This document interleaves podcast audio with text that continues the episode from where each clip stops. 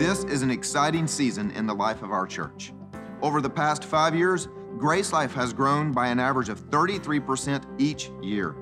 We've had to rent multiple spaces in this warehouse park and now have expanded to three services on Sunday mornings. When you walk in here, there's just such a, a genuine feeling. And there was no, okay, well, we don't have to go to church. Or we are like, okay, when is, you know, when's the next service? And we kept coming. The things that we leave with, we use it throughout the week and we come back with those aha moments like, we got it. Grace Life has a great legacy of seeing lives changed. And if we want to continue having this impact, I personally believe, and the leaders of Grace Life believe, God is calling us to take a crucial step, and that is to build our first permanent home. So, together, let's be involved, let's pray, let's give, and we will reach our world.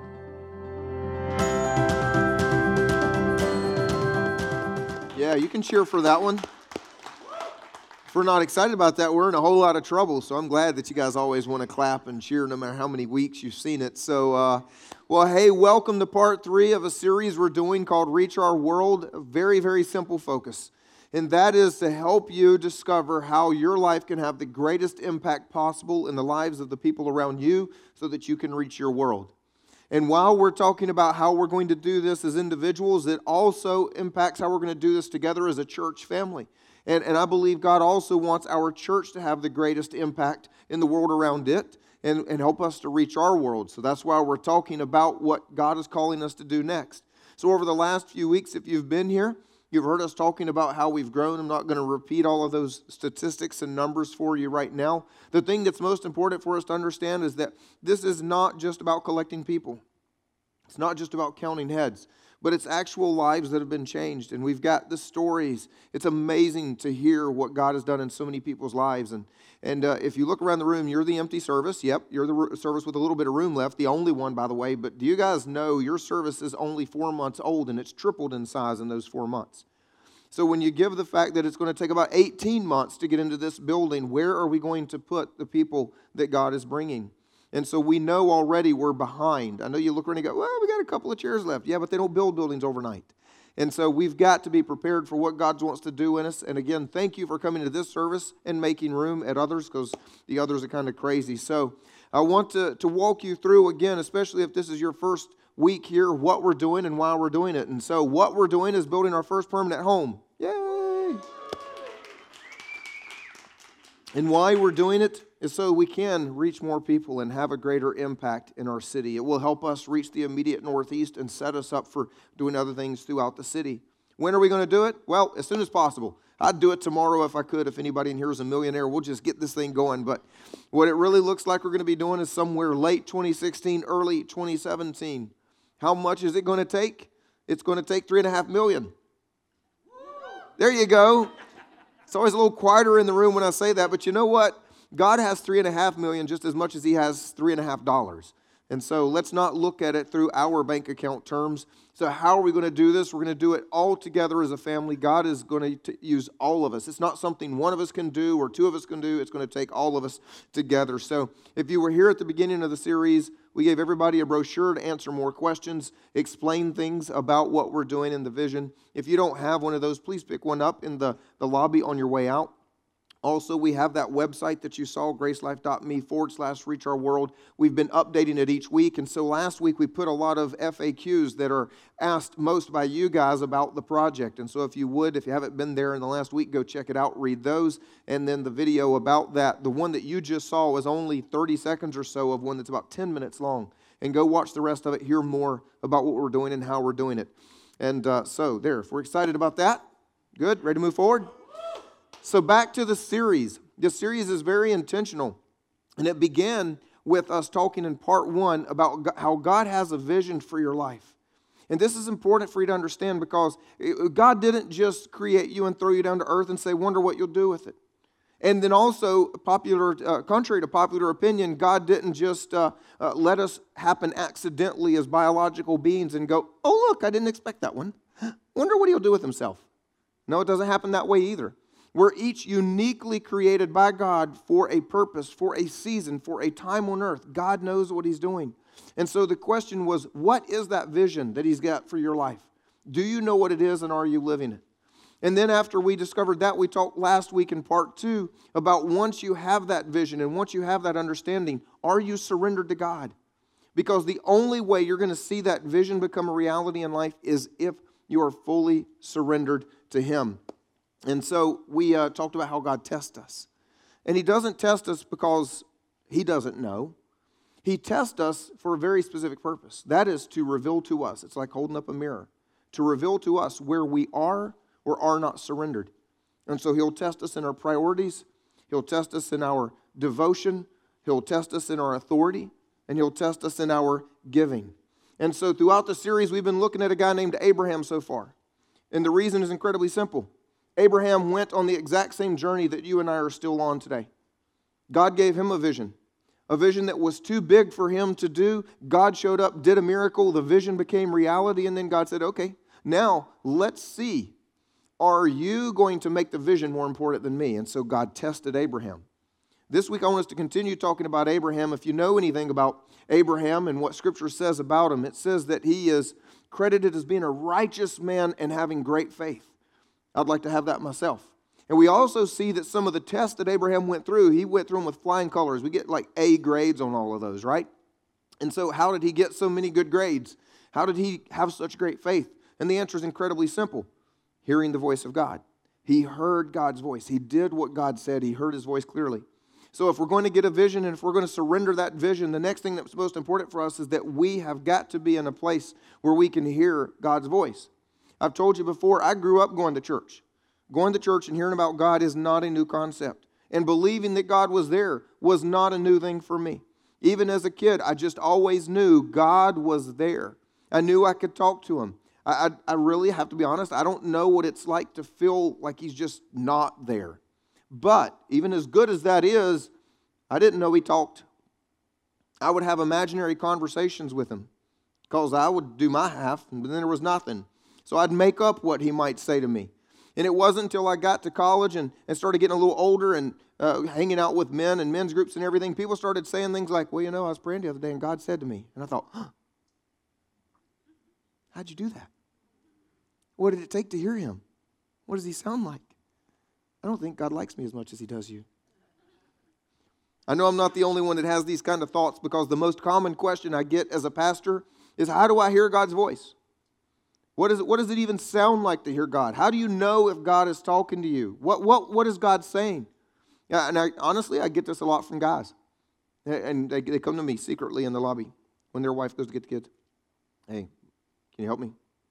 My wife, she's really spiritual. She's always talking about what God says to her. I never heard a word from God. I'm not kidding. And so I want you just to know we're all in this together. It's okay. So here's the question Do you want to hear God speak to you? All right, well, the three of you, welcome to stay. For everybody else, I believe Moe's is currently serving lunch. Maybe you can hear him say, Welcome to Moe's. And you can go, Oh, I heard the voice of God. It was, I was hungry anyway. This is going to be rough. Only three people. All right, so do you want to hear the voice of God? All right, that's much better. I want to help us learn to hear God's voice today. And as I uh, was putting this message together, I, I, there are four key ways that God speaks to us. But before I get into that, I, I thought about this. One of the biggest problems we have is not that we don't know the four key ways that God speaks to us, it's that we struggle more with barriers. There are things that even if we know those four, we still can't hear the voice of God because of some barriers that we have. So I, I, want to take a little detour, although it's really not a detour at all, it's really very appropriate. It's for us to look at what are some of these barriers that we face. And so the first one is this we overcomplicate things. We tend to think that God only speaks to certain people, like pastors, or people who have spent 40 days on a mountain with no food and water, or something weird like that. Or he only speaks on certain days in certain ways, like the first and third Thursday of every month at 3:30 in the morning for those who happen to wake up. The rest of us, we're just out of luck. And we think maybe that the only way you can hear God is if you just like, you know, stand on one foot and hold a finger or something and like some weird. We just make it so incredibly hard. For the, how many of you in the room are old enough to remember when TV did not come through a satellite or a cable? And it came through a thing, there you go. It came through a thing called antennas. Young people, pay attention. We used to have these little metal sticks on top of our TV. And you, and you had to maneuver them around depending upon what the show was you were trying to watch. And it was always the job of the youngest person in the family. That was me too. And the reason it was the job of the youngest person in the family is because sometimes the only way to get reception clear is that the youngest person had to hold on to it the entire show. And if you're too young to know what I'm talking about, you know exactly what I'm talking about. It's when you get your iPad or your phone and you're doing this, like, I know there's Wi Fi around here somewhere. Maybe it's up there. And we do the same thing. We believe that God, like, if I get over there, maybe over there. It's not that hard to hear God. Second reason, second barrier is that we don't believe He speaks. And for some of you, this is actually purely theological. Some of you would write down on a theology desk God no longer speaks to people. You would say something like, Well, God started everything, He got the world going round, He sent Jesus down there, and then that's it. He's just up in heaven, kind of doing this. Eh, some point, I'll get involved again. In the meantime, eh, I'm a little busy with my nails here, you know, got things going on. There are people who theologically believe God is just far away. He doesn't care about your life individually as long as the world keeps going around and he'll come back someday. In the meantime, he doesn't, it doesn't matter. And those people are always grumpy and irritable and no fun to be around. And I would be too if I thought God didn't care and was that far away and I didn't know how to hear his voice. So, so let's not be there. And then some of us, it's not as much theological as it is just practical. We say, I just don't think it's ever happened to me. So I don't know if I believe he actually speaks. Maybe the third barrier is the most important. You should get a big star right beside it or something, and that is that the enemy lies. The enemy just lies. If he has his way, he wants you to think God does not speak to his people. But that does not agree with Scripture at all, as we're going to see in a minute. The Bible tells us God still talks today, but the, the enemy will tell you he does not. He'll say he's too big, he's too distant, He's too busy. And if he, even if he did talk to people, he wouldn't talk to you because you're too ugly. Y'all know the enemy actually says stuff like that. And if he doesn't say you're too ugly, he'll say things like, you messed up too much. You're not good enough to hear God's voice. And so those are the kinds of things that he will say to you. And it's a perfectly normal tactic if you think about it. Think about the military. If you've got an enemy, one of the first things that our military will do to try and stop an enemy will be to do what? Cut off communication. If you can remove communication from the leader and the army, all they're going to do is just wander around achieving absolutely nothing. They won't know what to do, when to do it, how to do it, and they'll just say, What are we supposed to do? I don't know what we're supposed to do. And that's exactly what the enemy wants for your life. If you are going to go to heaven, he can't stop that. Jesus died for you, he's got that one out. But then he says, Well, uh, at least I can make you useless until you get there. Just wander around on earth every day. Just wake up every day going, Well, God doesn't speak to me. I guess I'll just go to work. Well, God doesn't speak to me. I'll just save money for vacation. Well, God doesn't speak to me. I'll do this every year over and over and over, and someday I'll die. Then I'll finally hear God. And that's what the enemy wants for you. Cut off communication. Four, barrier. Other voices are just too loud. Other voices are too loud. You've got to take time to just stop and listen. God is always speaking. Maybe you need to turn off the radio or turn off the television. Are you ever in the car? Do you ever just turn off the radio? And not because you're tired of hearing the same 10 songs over and over and over again, but actually because you say, I want to hear the voice of God. Let me just, let me just get silence. I'm one of those people where when I get keyed up too much, you know, when I like want to kill people and stuff them in a closet or something like that. So, um, thank you. Somebody does. You, you just, I just got to get away and take a quiet walk. I love nature, so I get out by myself and I just take a prayer walk. You, you give me an hour or two, and then I'm a, I'm a lot better case. I, am easy to be around, and I'm better to be around people, which is important because it's not good when your pastor goes to prison for killing people, especially if they're staff members. The fifth one, fifth barrier we run into is we're just afraid. We're afraid. If God speaks, we may not like what he says. We've got a pretty good idea. Come on, teenagers, y'all know exactly what I'm talking about. Let's go pick on teenagers for a minute. You already got an idea what the Bible says about what you're doing. You already know what your parents are saying about what you're doing. You already know how difficult life is with what you're doing. And you're waiting on God to give you permission. You're like, I'm not going to ask God. I'm pretty sure He might agree with my mama. I don't want to talk to him. And, and you and I, we're, we're the same way. Look, let me go ahead and just give you a, a kind of a, a heads up on where we're going with this series. In a couple of weeks, I'm going to ask each one of us to ask God a question. And the question is in order to build this building, in order to change our impact as a church family, God, how much do you want to give through me? And some of us are afraid to ask the question because we don't like what the answer might be. See, we, when it started and we showed the cute little video, some of you went home, you took out a $10 bill and said, Oh, look, here's $10. I can, I can do, I'll lay this on the counter. I'll just keep it right here in the kitchen until whenever they do that offering thing. I'll, I'll take that $10 and I'm good to go. And you're afraid to ask the question, God, what do you want to do through me? Because he might add some zeros. And you're thinking, well, you can't do that because I've got some zeros, but they're saved up for a new recliner with cup holders and a built in remote. So you don't have to wonder where that remote is anymore. Come on, y'all are not laughing with me. and I know some of you, some of you right now are like, ooh, I'm uncomfortable with this. If there's any question in your life that you're afraid to ask God because you know you may not like the answer, your problem is not hearing the voice of God. Your problem is last week's message. You need to go back to part two and discover more about surrender. There's something that's more important to you than actually hearing God's voice, right? So, that alone might be a message. I mean, in honesty, all of us at some point are struggling with one of those five. Uh, it just depends on which day and how. And I would encourage you actually go home and pray through these and maybe put them in order. What is the number one barrier that you struggle with the most, all the way down to the one that you struggle with the least? And they may, they may move around, but, but work through those in your heart and see what God has for you. And so, also, what will help you? We have the devotionals we gave out last week. If you got one of those, you can use that because each day this week it's going to talk to you about how to hear God's voice. Okay? And then if you don't have one yet, they're in the lobby. Pick one of those up as well. And again, we're also doing Reach Our World life groups where you can get together with people and talk about how to hear God's voice. So we're doing everything we can to help you. If you will take all of those opportunities, um, I think you'll learn how to hear God's voice better for your life. So, with that being said, we're going to move on and, and, jump on right now with the rest of the message uh, and, and talking about how we can hear the voice of God. I want to begin with a principle from Scripture and a truth.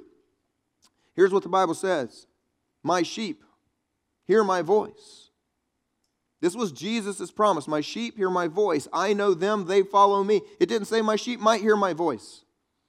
My sheep will hear my voice on the first and third Thursdays. My sheep will hear my voice if they stand the correct way, if they do the right. No. Matter of fact, you would have never turned from some of the things you were doing to Jesus if you didn't hear his voice. So the idea that he won't speak to you because you're not good enough, well, that's just totally wrong because you weren't good enough when he spoke to you the first time. your sheep. He's the shepherd. Now, if Jesus is going to use the analogy of shepherd and sheep, I want us to understand a little bit better. And there are some things you need to know about sheep. First of all, sheep actually expect to hear the voice of the shepherd. You know why? Because sheep need to hear the voice of the shepherd. You know why that is? Because sheep will not do anything good or right for themselves. They do not know what is best for themselves. They're not like a lion and a tiger and a bear, oh my. They, they just they don't know what to do. They are going to literally stay in one spot and go, This is good green grass. I'm going to eat this green grass forever and ever and ever. They'll be thirsty, but they'll just keep eating the green grass. They'll eventually die of dehydration. They will not do what is best for them on their own. They don't know. They have to have a shepherd to lead the sheep. Okay? And, and this is what Jesus has for us the same way. When, when I was in Romania, I, I moved there right after college. It's where I met my wife, married my translator. Yay, that's fun, right? and it was a crazy time. It's like time was, was just colliding on itself because what had happened is the country had had closed borders for nearly 50 years since the beginning of the Cold War. And, and suddenly the, the, the borders were open and, and new time, everything that was new was rushing in and everything that was old was still there. And it was a, it was a crazy time to be there. For one thing, most of the people who were drivers, about 75% of the people in the country, were suddenly driving for the first time ever. Do you know what it's like when about three out of every four people on the road are beginners? It's pretty scary, just so you know. But, but that wasn't the bad part. See, also because the borders are open, commerce is new. And so suddenly all of these 18 wheelers and things are coming in from all over Europe and bringing new stuff to the country and they never had. And then at the same time, people who didn't have those resources in one of the largest gypsy populations in Europe was they still lived with horses and buggies to get places. And so on the same highways, you have these massive 18 wheelers, all of these crazy people that don't know how to drive, and horses and buggies in the other lane. And I mean, I'm telling you, it was like, oh my God, I'm going to die. All the time is what you're thinking. And if you weren't looking at the 18 wheeler that was about to run over you, you could look off into the fields. It's a good idea, by the way. You're going to die anyway. Look off into the fields. And you could see time go back 100 years because even though you and I have tractors here today, they didn't have all of that. What they had were, were sickles. They would literally be out there just swiping and cutting. And they didn't have combines and tractors and everything. They were out there with a sickle. But also, you could look up on the hills and you would see sheep, true shepherds. My brother in law was a shepherd, so I learned a couple of things about this that'll help us. And so you could see three or four shepherds out there together, and they would have all of their sheep together. They would just all be meshed into this one big crowd, all just all together. And think about it, because if you're a shepherd, who do you get to talk to all day? But a sheep. That gets old. So you'll take your flock and your uh, another flock, and all these guys will get their flocks together, and, and then they'll be able to talk to each other for a little while.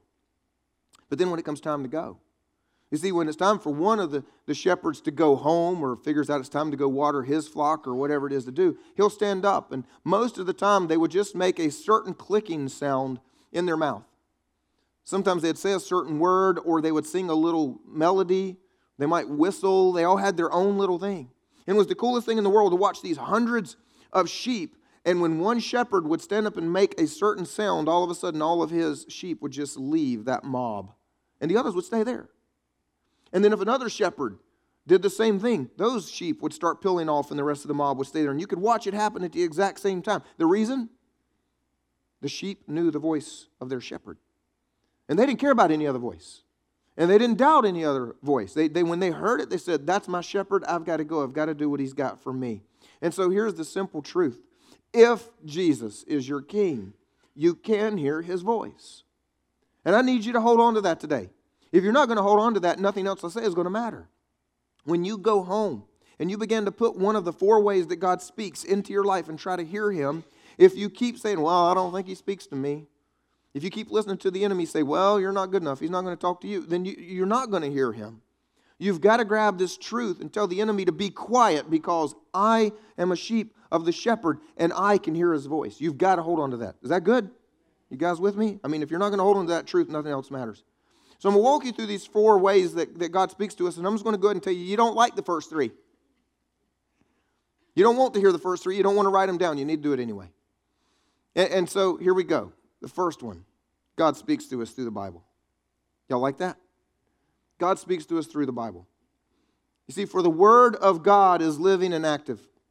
It's sharper than any two edged sword, piercing to the division of soul and of spirit of joints and of marrow, and discerning the thoughts and the intentions of the heart. You see, here's the way this works. You're reading through a passage in Scripture, and it says something about forgiving. You know, somebody asked Jesus one time how many times you should forgive somebody, and his answer was a very unique and challenging answer, and they didn't like it. Okay, so but you're reading through Scripture, and, and you see that passage about Jesus and this person and talking about forgiveness, and immediately somebody comes to mind that hurt you a year ago. And you've only thought about them about four times a year when you get really angry at them. You've just heard the voice of God. That was the voice of God. And you may say, well, how do you know that's the voice of God? Well, why didn't you think of any other person when reading that passage? Why didn't you think of any other person who's hurt you? I'm sure they're not the only one. Why didn't you think, huh, forgiveness? I would love donuts right now. Why did you think of a person that you need to forgive? It's the voice of God saying you need to forgive. And some people will go as far as to believe the Bible sort of speaks to them, but it's not really God, it's just sort of the Bible, which doesn't make a whole lot of sense, but I'll, I'll give you credit, you're halfway there. I mean, it's better than saying the Bible doesn't speak to you at all. Here's what I mean it's Valentine's Day, right? Okay, so hopefully you wrote some cards to your significant other, your spouse, your boyfriend, girlfriend, or you know, whatever, the card you wished you'd have gotten, or something like that, however that goes. And I want you to imagine you got a card from your, your, your spouse that says, I love you, honey. And so you go running to your best friend, I got a card for my wife, I got a card for my wife, and the card said it loved me. And they're going to look at you like, boy, you are weird. We mean the card loved you. Are you that desperate you had to go to the Hallmark aisle and find a card you picked out on your own? You just read it. Look, the card loves me. Did you kiss it too? You know? No, no, you would, even though it's written in the card, you would say, Look, my wife said, my husband said, my boyfriend, girlfriend, whatever, they said. And so when we read the Bible, we don't need to just say, well, the Bible said, because I can kind of maybe believe it, maybe not believe it when you say that, because some people are like, well, it's a book. I don't know if I have to do what the book says. But when you actually call it what it is, which is the Word of God, when you say, God said to me, I need to go forgive that person, now you actually have to do something with it, don't you? You can't just ignore it. Here's the truth there is not a subject of life that the Bible will not speak to you about. I can promise you that. There is not a single subject of life that the Bible has not already told us what God is saying to us in that area. Here's the problem, though you cannot learn everything about what God says to you overnight, nor can you learn everything about what God says to you once and for all. What that means is that you actually have to continue reading the Bible, even if you've read it through again and again and again. And every day you have to pick up the Bible, open it up, and trust that God is going to speak to you through it. Our struggle, some of us don't like what the Bible says. We've already read parts of it. We've got the parts we skip. y'all have those pages kind of dog eared a little bit? Yeah, I'm going to pretend that's not there. Y'all act like y'all don't do that. Some of us don't like the Bible because we can't argue back. It's like when a, a, parent goes to work in the morning and summer breaks, so the kids are still home, and you write them a note the things they need to do in the day before you get back home. And the kids wake up and they read the list and go, No! And they're angry because they can't argue back. All they know is mama's going to be home and that list better be done. But they don't want to do what's on the list, and they get upset with it because they wish that they could argue back with it. So, every day, open up the Bible. Trust that God is speaking to you. Trust that God is speaking to you. He will speak to you. The second way that God speaks to us is through people. That was getting worse, isn't it? Because sometimes we don't like what people have to say. God speaks to us through people.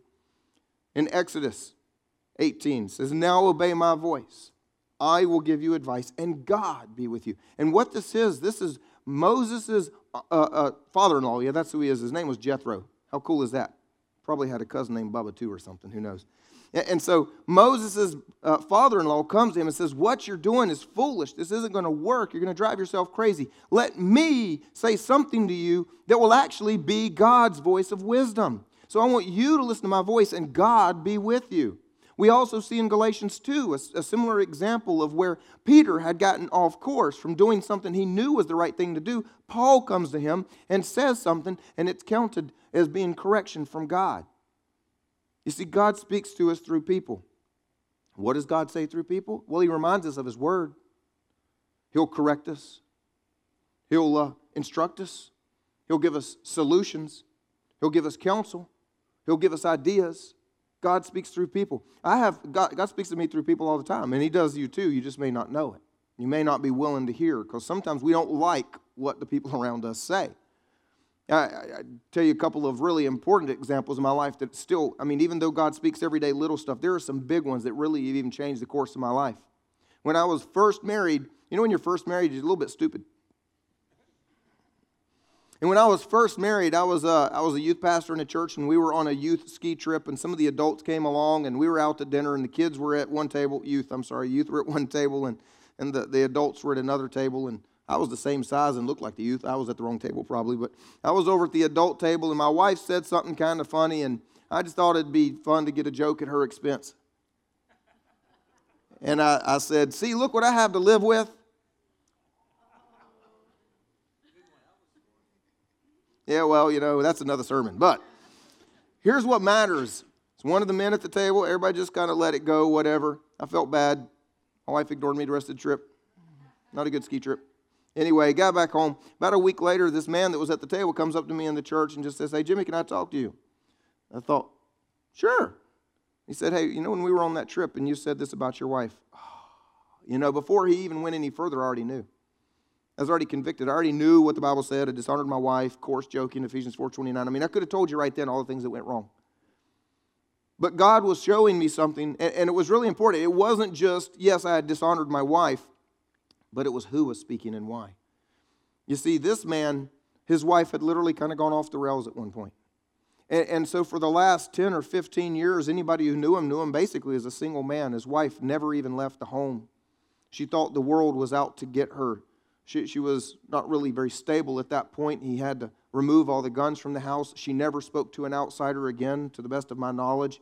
And that was, that was the life that he lived. And so to hear me sitting at a table picking on my wife saying, Look what I have to live with, when he's thinking, Look what I have to live with. And he was an honorable man. He treated his wife with the utmost respect. You didn't hear any jokes about where she was and what she was going through or how she was. He spoke as if she was a perfectly normal, healthy person, honored her in every way. Boy, I felt about that big. And then I had another person who was trying to inspire me. God was trying to inspire me through this person, talking to me about how smart it would be and how wise it would be to be debt free. I had multiple of these people in my life. I preach it now. It took me a while to catch on to it. But this one guy in particular was showing me how he had paid off his mortgage, he had paid off his cars, he was completely debt free. He only went to work to earn grocery money and fund money. Anytime he didn't want to work, he didn't have to work. He controlled his schedule and he, he didn't need a whole lot of money. And he made a lot of money, so he could take a lot of days off. He's like, Jimmy, you need to be wise. You need to get out of debt. But that would mean budget and sacrifice. And that would mean saying goodbye to my friend Visa. So, although I knew he was sort of right, I didn't really want to listen to him. And so I was trying to figure out a way not to listen to him. And so he started recommending other good ideas for my life, like you should watch out what you eat. There's a lot of chemicals in them. Organic's a good idea. Matter of fact, and then he said this one you should really even use organic toothpaste. Come on, Y'all would have been right there with me. Organic toothpaste, uh huh. Yeah, I don't need to listen to anything you got to say, dude. You're weird. You are weird. Seriously? Like toothpaste. Anyway, so God was speaking and I wasn't listening. This is where I give you a shameless plug. This is why you need to be in a life group. You need to be with other people where you sit and you can talk about what God is doing and what God is saying so you can hear God's voice through people because He speaks through people. Number three, God speaks to us through circumstances. The Bible says the steps of a man are established by the Lord. The truth is, sometimes, most of the time, our circumstances frustrate us. We hate what's going on. We hate the way it's happening. We hate where we are. We hate what we're doing. And we're saying, God, hello, can you change something down here? And we like to pray these prayers like the only way God can work is if He does this by this deadline and just like this. I've got to have this, I've got to have it this way. Otherwise, life is going to fall apart. God's favorite words when messing with his kids are only. Only way this will work. I was like, oh, really? That's the only way that'll work? Let me show you another way. God loves to mess with our circumstances because He's speaking through our circumstances. We get into our heads, I'm going to do this, I'm going to do it exactly like this, and then that doesn't work. And then guess what we do? We get all angry at the world, we get angry at God, we get all frustrated when we should just say, uh, maybe God didn't want me to do that. That's, that's all it takes. And we say, well, if this is my circumstances, here's what, I'm going to teach you the simplest question in the world God, what are you doing? Instead of getting all angry about what you wish he was doing, the way you wish he was doing it, and the way you wish the world was going, and the way you wished everybody else would cooperate with your life, just look at your circumstances and say, okay, God, what are you up to? What do you want? Eh, where, where am I getting off track? What do you need me to change? What are you doing? because he's doing something if you are there. Now, the truth at this point is all three of those are the ones we don't like him as much because we don't always like our circumstances. We don't like half the people around us. And we don't like that we can't argue back with the Bible. But if you will begin to trust that God is speaking to you through those three, it'll really help you. However, even with that being said, those three don't always answer every single question the way you need it answered. God's word may tell you to do something, but it doesn't tell you if you should do it this week or next week, or how you should go about a certain thing that is a wise thing to do. And then the Bible doesn't tell you, uh, or, or you don't even know, which one of these people should you listen to and which one should you not listen to. You ever had two Christians give you completely different advice? Never? Are y'all listening or y'all just tuned out? Did I talk too long? You're already done? Are you already imagining, I'd like a burrito with cheese? Or maybe you don't know when a circumstance that's difficult is actually God saying stop, or it's the enemy saying, let me get in the way of what God wants for your life. And so the fourth one is the one you really wanted me to talk about in the first place because it's the one that helps us understand and discern between the other three, and it is that God speaks to us through His Spirit. God speaks to us through His Spirit. The Bible says this Your ears shall hear a word behind you, and there will be nobody there. But your ears will hear a word behind you saying, This is the way, walk in it, when you turn to the right or when you turn to the left. And I would go ahead and tell you, I could do an entire series on number four. Could definitely do an entire series on all of these put together. I do have one planned, and I will be doing that in the future. But I needed to at least give you a summary of it today because it's a part of this series of understanding how to get a vision, how to surrender to God, how to hear His voice, and how to get to the ultimate end of having the greatest impact. So I hope you'll allow me to just kind of give you the summary today. I know that this is important. But when we talk about God speaks to us through His Spirit, what we're talking about is an internal voice, something that is not a voice coming from the ceiling above, like a human. It's not a burning bush. It's not your circumstance. It is literally something in here. And it'll be like this it'll be an impression, it'll be a thought, it'll be a dream, it'll be a vision. This is how God's internal voice speaks. And, and I know immediately all of the thoughts that just came to your head, because I mean, I've been there, done that, and still do that. We, the first thing we go is, yes, but how do we know it's God? How do we know it's God and not just me? Because it's easy. You, you go to, on a prayer time, right? And you go out on a prayer walk. Hey, God, good morning. Just kind of want to talk to you. So, uh, I had a question. Uh, you know, what do you want me to do with my life? Right? And so, no voice comes from heaven, but there's a thought inside your head. Depending on where you are, follow the analogy. It's Like, should do well in school, so I can go to college, think I'll study this. I'd like to become such and such. And your first thought the enemy wants you to have is, oh, that's not God, that's just me. No, listen, if it were you, you would have thought, what are you going to do with your life? Ah, play video games all day long and eat donuts.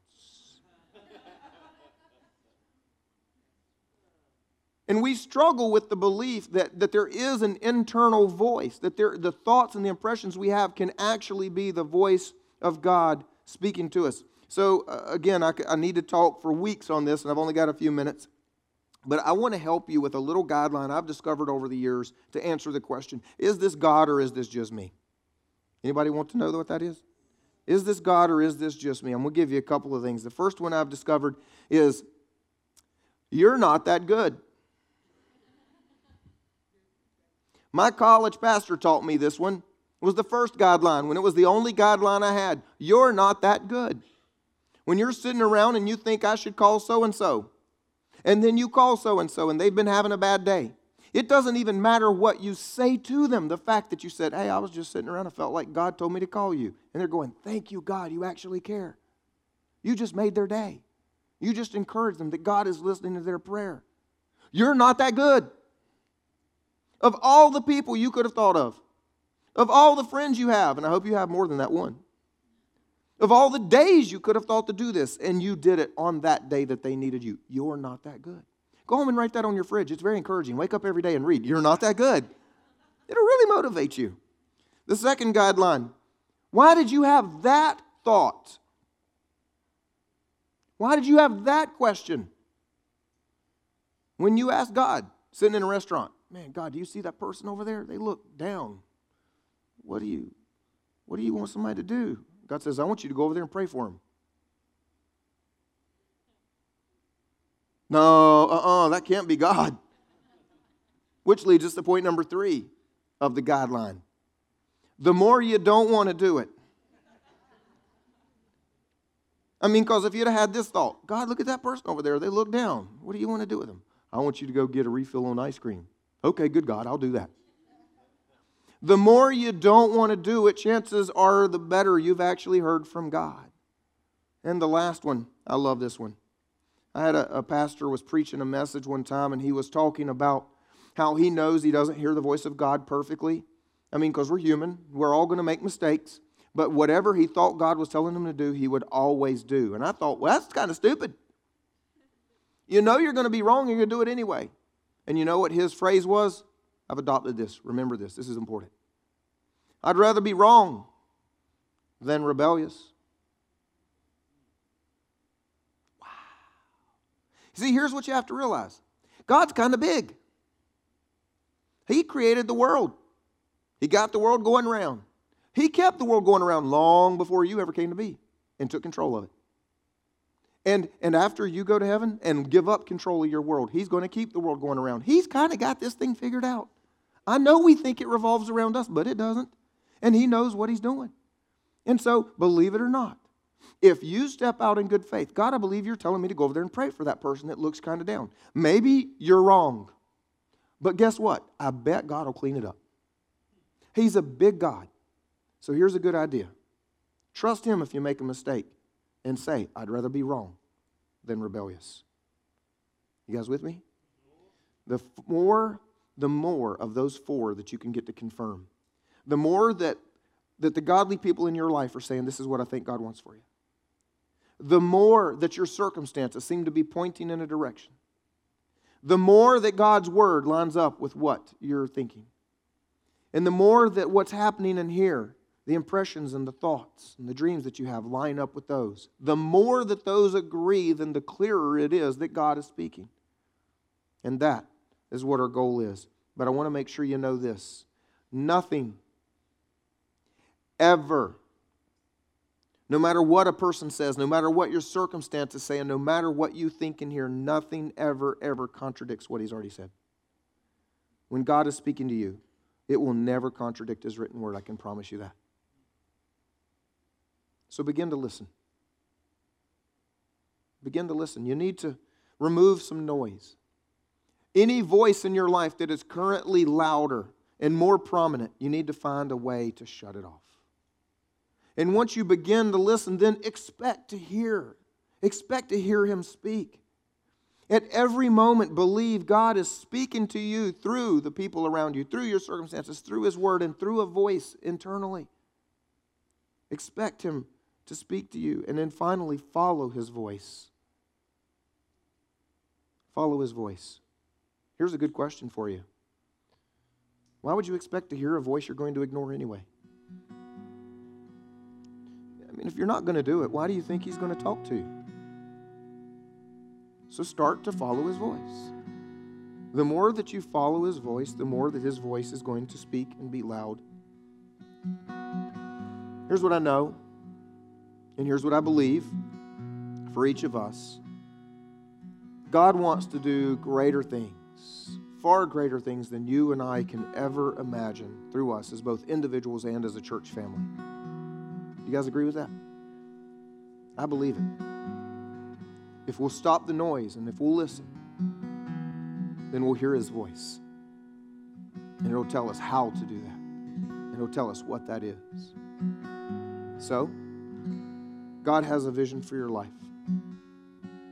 If you surrender to him, he will speak to you, and your life will never be ordinary again. That's my promise. Amen. I'll give you 20 later for that. I want to close by speaking to one group of people that are hearing God's voice right now for the first time. Maybe during the worship, maybe when Chris was talking over communion, maybe as I've been preaching, something's happening in here that's never happened before. Your heart's beating faster. You're starting to feel like you can't wait to get out of here because the longer you stay, the more you know you've got to do something with what you're hearing, and you, are just ready to bolt for the door. You're hearing the voice of God saying, Yeah. Would you surrender? It's Jesus saying, I've died for you. When will you live for me? If you're in that place where maybe you've been to church a lot, maybe you've avoided this conversation with him a lot, maybe, maybe you've tried to make sure you never came to this point, but unfortunately, or actually fortunately, you're here at this moment, and that moment has come upon you. Can I encourage you to respond to what God is saying to you? It's really simple where you just look at him and say, You know what? You did die for me. And it's finally time that I say, I will live for you. You don't have to do anything weird or stand up. I'm just going to help you begin a conversation with Him right where you are. Would you all join me? And let's pray. Say something like this to yourself and to God Lord Jesus, I thank you that you love me. I thank you that you died for me. I thank you that you have a life and a vision and a purpose for me. I thank you for your mercy and your forgiveness. And my simple prayer in this place today, that you would give me a life of great meaning and great purpose in your kingdom. Amen. Let's celebrate with those people. Amen. Yeah.